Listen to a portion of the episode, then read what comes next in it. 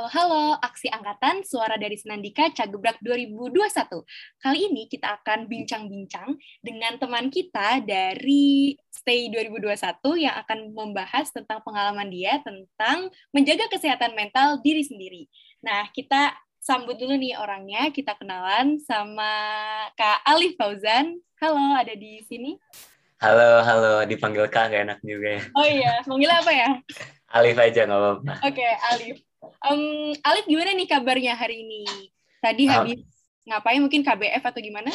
Alhamdulillah baik ya, kayak kelas biasa aja sih, kayak nggak ya udah kayak kelas nggak ada apa-apaan juga. Oke, terus perasaannya tuh hari ini gimana? Apakah lagi seneng, sedih, atau lagi bingung?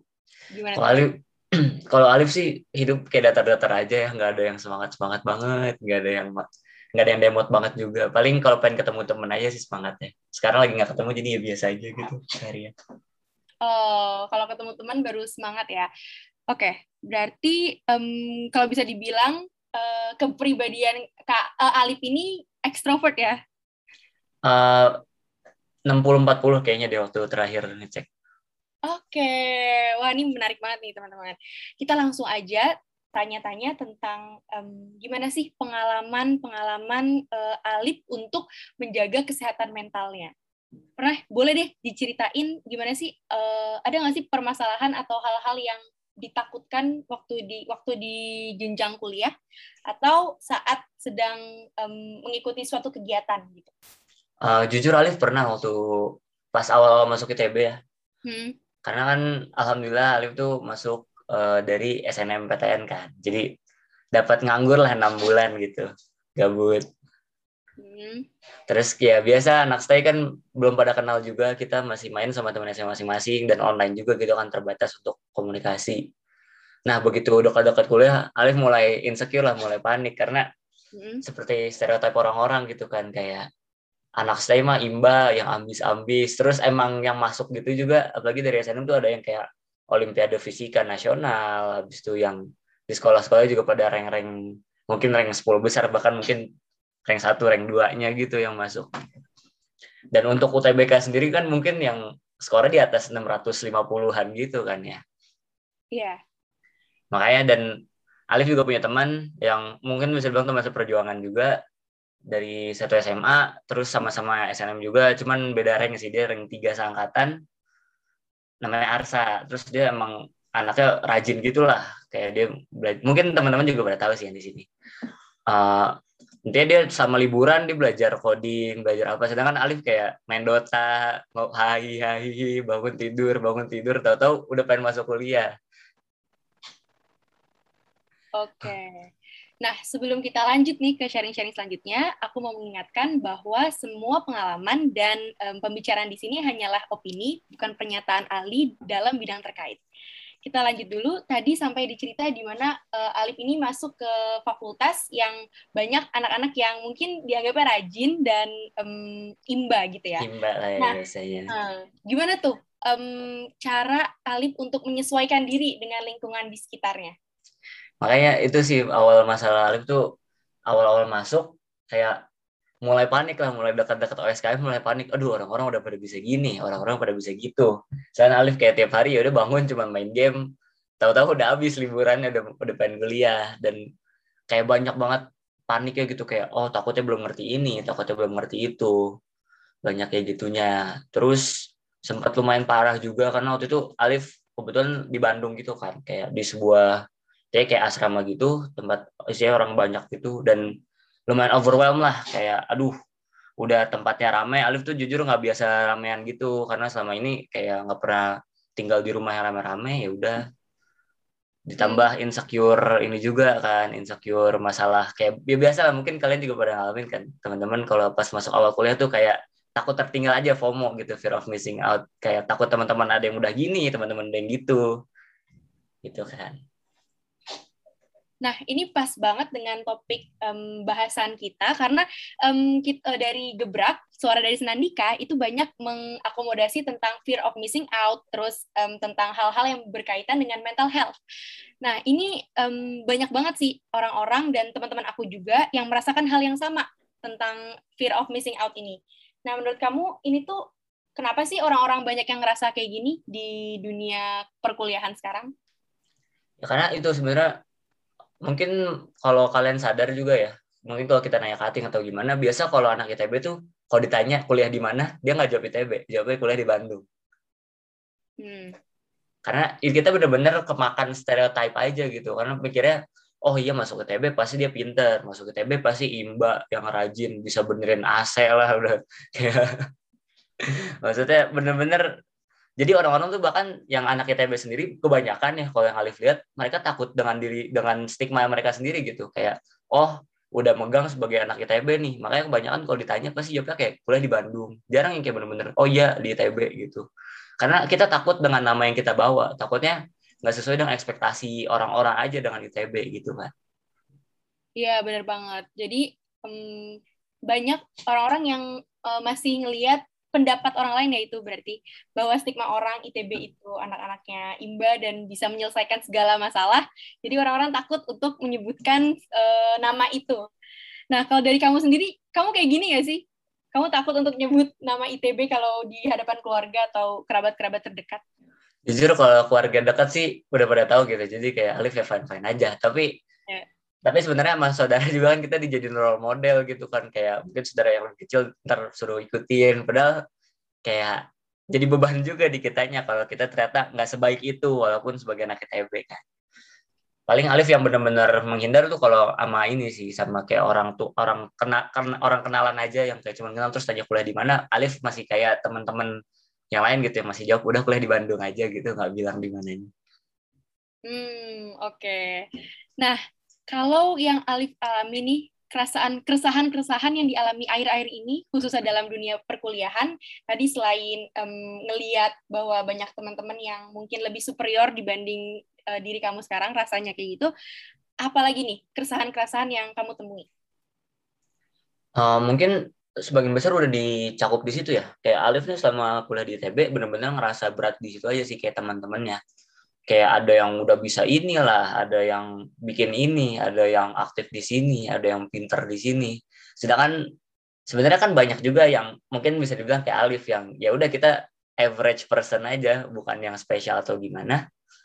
Itu bener-bener bikin semangat belajar tuh kayak oh ada yang lebih banget nih, takut, takut mungkin kalau orang yang positif bisa bikin jadi semangat belajar cuman banyak juga yang malah jadi demot karena takut dengan orang lain gitu oh oke okay, oke. Okay.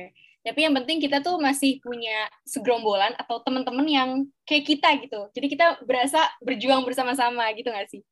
Iya sih menurut Alif pentingnya gitu apalagi online kayak gini ya. Kita jarang berinteraksi dengan orang lain. Hmm. sehingga kita punya teman yang kita tahu lah ada mereka kalaupun kita lagi buruk-buruknya atau gimana kita bisa sekedar cerita atau gimana. Itu penting banget sih. Hmm, jadi itu pentingnya um, punya teman kelompok belajar gitu ya. Nah um, menurut kamu nih kalau kita bahas-bahas tentang um, mental health itu tuh kenapa itu penting banget sih untuk dibahas akhir-akhir ini?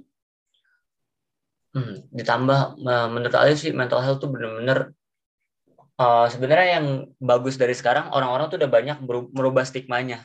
Kayak kalau kita bermasalah mental kita bukan orang yang rusak bahasanya. Karena kalau mungkin kita mikir berkaca ke sebelum covid atau kayak 2-3 tahun yang lalu masih banyak yang kayak gitu. Kayak kalau orang punya masalah mental orang ke psikiater orang ke psikolog pasti dicapnya oh mungkin keluarganya bermasalah atau dianya bermasalah. Padahal nggak boleh kayak gitu. Semua orang punya struggle yang masing-masing dan nggak ada salahnya it's it's okay to not to be okay gitu. Kayak nggak apa-apa kalau kalian punya merasa punya masalah mental kalian merasa butuh pasukan dari ahli itu tuh nggak apa-apa. Bukan hal yang aneh bukan hal yang kalian harus malu kayak oh aku ke psikolog nih aku malu-maluin banget kayaknya hidupku bermasalah banget banyak kayak gitu. Dan yang Alif suka sekarang karena online orang kan jadi jarang lihat juga ya. Lebih banyak mulai shifting sih stigmanya. Jadi mulai oh kayak nggak apa-apa nih orang-orang ke psikolog. Oh nggak apa-apa nih orang mulai berma mulai aware lebih aware dengan mental health itu sendiri. Tadi aku dengar um, kata-kata Alif yang it's okay not to be okay. Itu bener banget sih jadi kayak aku juga ngerasain hal yang sama di mana kita tuh um, gak apa-apa untuk ada apa-apanya kayak gitu. Nah um, kalau yang Alif lihat nih dari pentingnya dan um, mental health yang terjadi sekarang bahwa banyak orang yang udah mulai aware itu artinya nggak apa-apa kan bahwa orang-orang tuh ke psikolog atau ke psikiater untuk menjaga dan memperbaiki hal-hal yang dialaminya.